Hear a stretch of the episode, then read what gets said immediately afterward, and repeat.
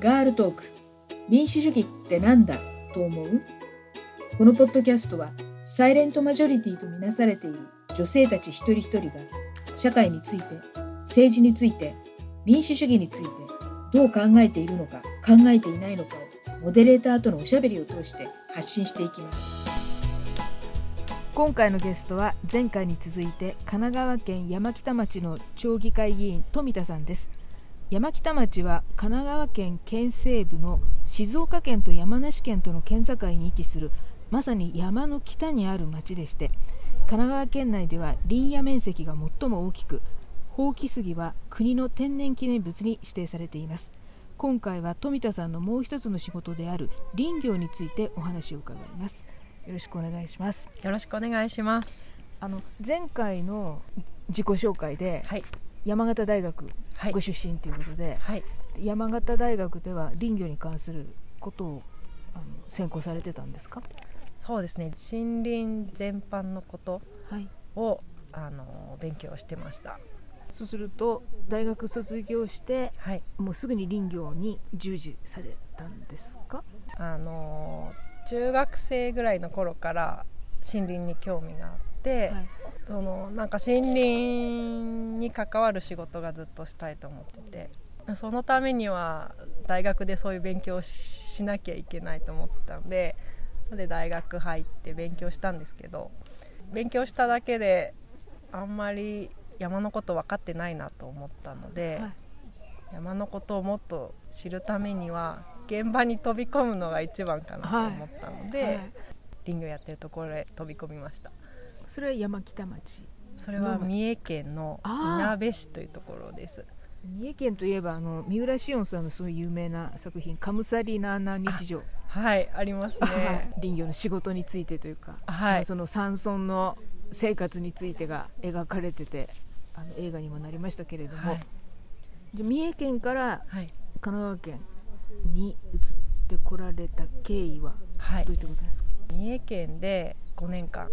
林業やってたというか林業事業体に勤めてましてそこでは人工林の間伐だとか木材を搬出するっていう仕事をメインにやってたんですけど働いてみて思ったとか学校の勉強では分からなかったはい。今の林業の体系がこういろいろ分かってきて補助金を国からもらってでそれで林業が回っているっていう現状が分かったんですね、まあそれが必要なことも分かったんですけどなんかそれで山が良くなってるっていう実感とかあとはその山を持ってるその所有者がの山に対する思いっていうのがこの補助金もらってやってるだけでは何も変わっていかなくってで自分自身の仕事も補助金をもらうための書類作りがその現場に出るよりもどんどん大きくなってしまってなんかこうモヤモヤしてたのがあったんですね。なので一旦5年間であの区切りをつけて辞めました。でその後にちょっとこう気分転換であのワーホリでオーストラリアに行ったんですけど、オーストラリアで森林のことをやるつもりはなかったというかオーストラリアって砂漠のイメージではい森林があるなんてイメージもなかったんですけど、引き寄せられたというか、はい。縁であの熱帯雨林の再生をはい。行ってる本当に地域の植樹グループみたいな。オーストラリア大陸のはい。熱帯雨林、そうなんどこら辺ですか？よく聞くケアンズっていう、はいはいはい。ケアンズからちょっと車で3 4 0分行くと、はい。熱帯雨林が広がってるんですけどはいはい。そこがあの世界遺産に登録されている熱帯雨林で、ねはい。キュランダ・エンバイロケアっていう活動しているグループがありまして、そこでその地域から種を集めてきてはい。種をまず調べるとこから始まるんですけど、うんっていうのは熱帯雨林は4500種類ぐらい木の種類があって、はい。まあ、まずはどういう木かっていうところを調べて、まあ、その木がどういうところに生えてるかとかその動物の餌になるかとか、うん。そういうところを調べてナーサリーって言ってはい。苗木を育ててで土曜日にサタデープランティングって言って、はい。みんなで木を植えるっていう活動をしてるんですね、はい。毎週土曜日ですか？そうなんです。でも相当な数の木を植えますね。そうですね。その土曜日に参加してくれた人数かける20本はい。の本数をそのその場所に応じて樹種を選んで、はい。で植えたりしてるいう活動をしててはい。結構う牛がたくさんいるようなはい。オーストラリアってはいはい。とこなので、はい周りに牧場がたくさんあって牧草がたくさん生えるんですね、はい。でそうするとはびこっちゃうと、うん。もう木が生える環境になではなくなってしまって、一回開発されてしまうとうん。山になりづらいんですけど、そこに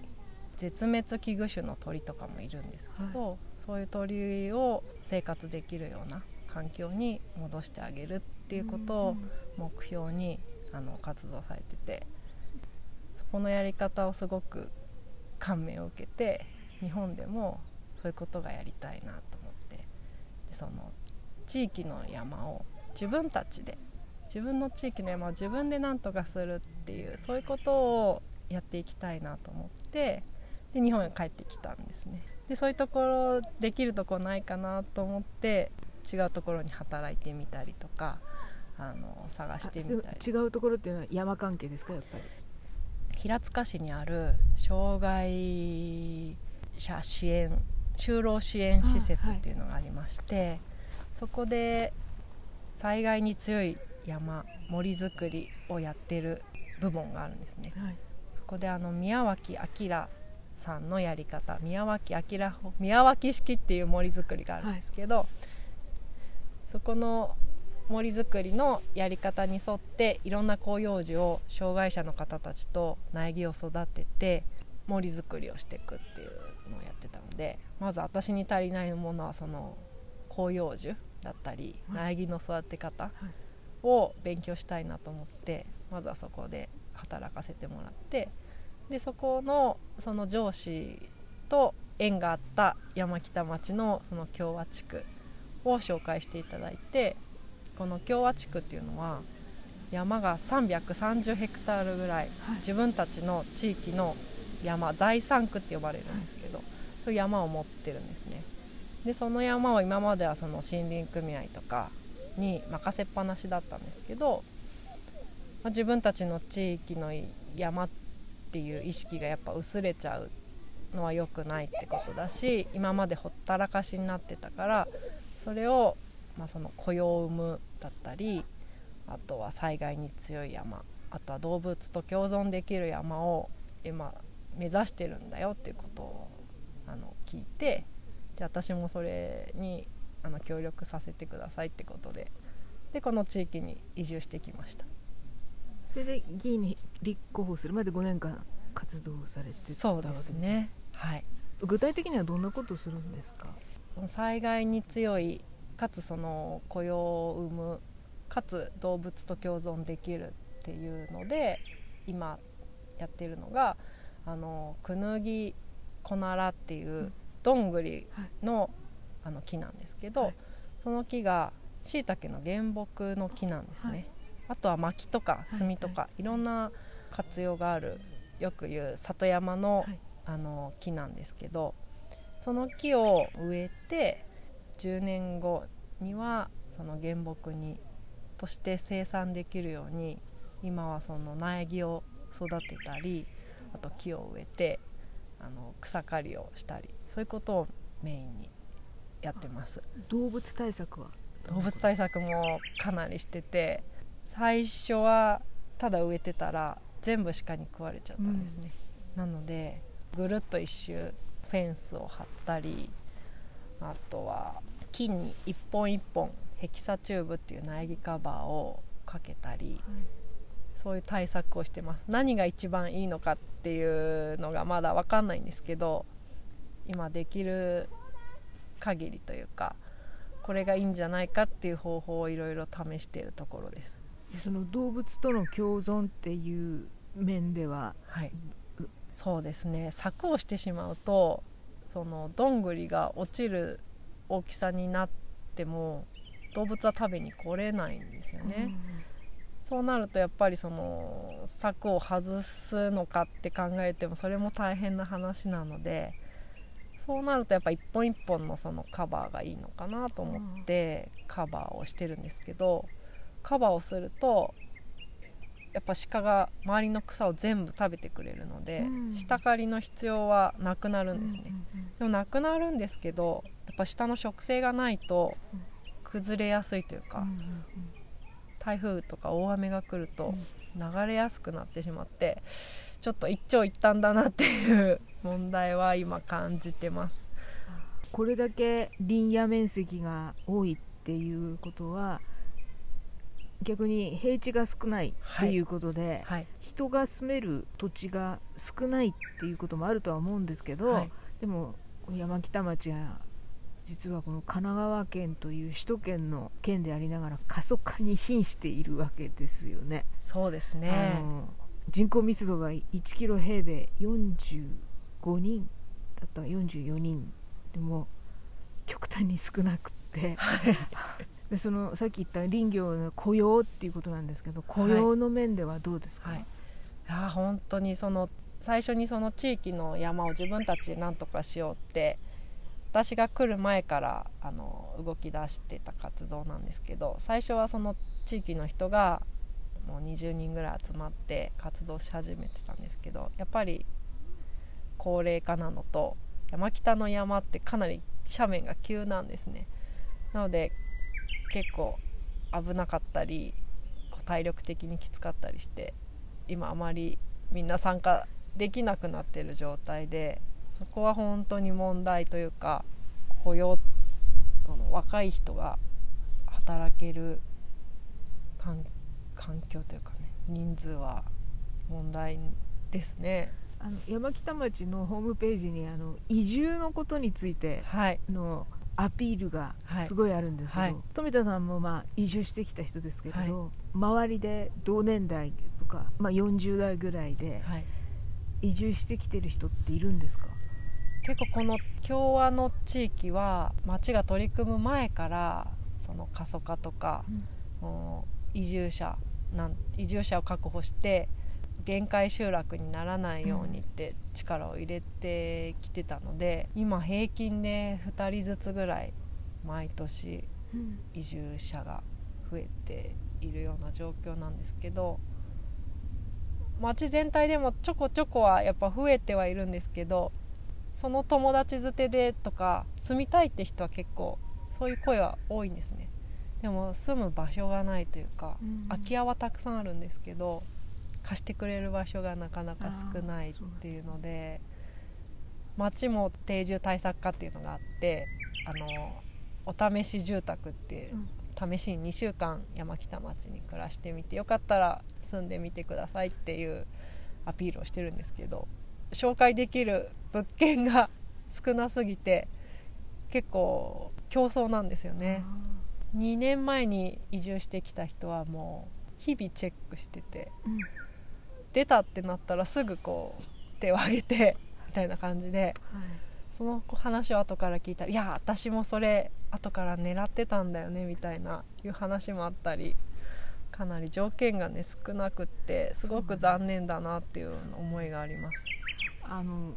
いろんな過疎の町であ移住キャンペーンを展開してますけれども、はいでも神奈川県って本当首都圏でで山北町も鉄道を一応通ってますから、はい不便じゃない田舎暮らしができる絶好のロケーションじゃないかなって思うんですけどね私は。ありがとうございます私もそう思いますこっち住んでみて地元の方から言われるのは何もないでしょとか言われるんですけど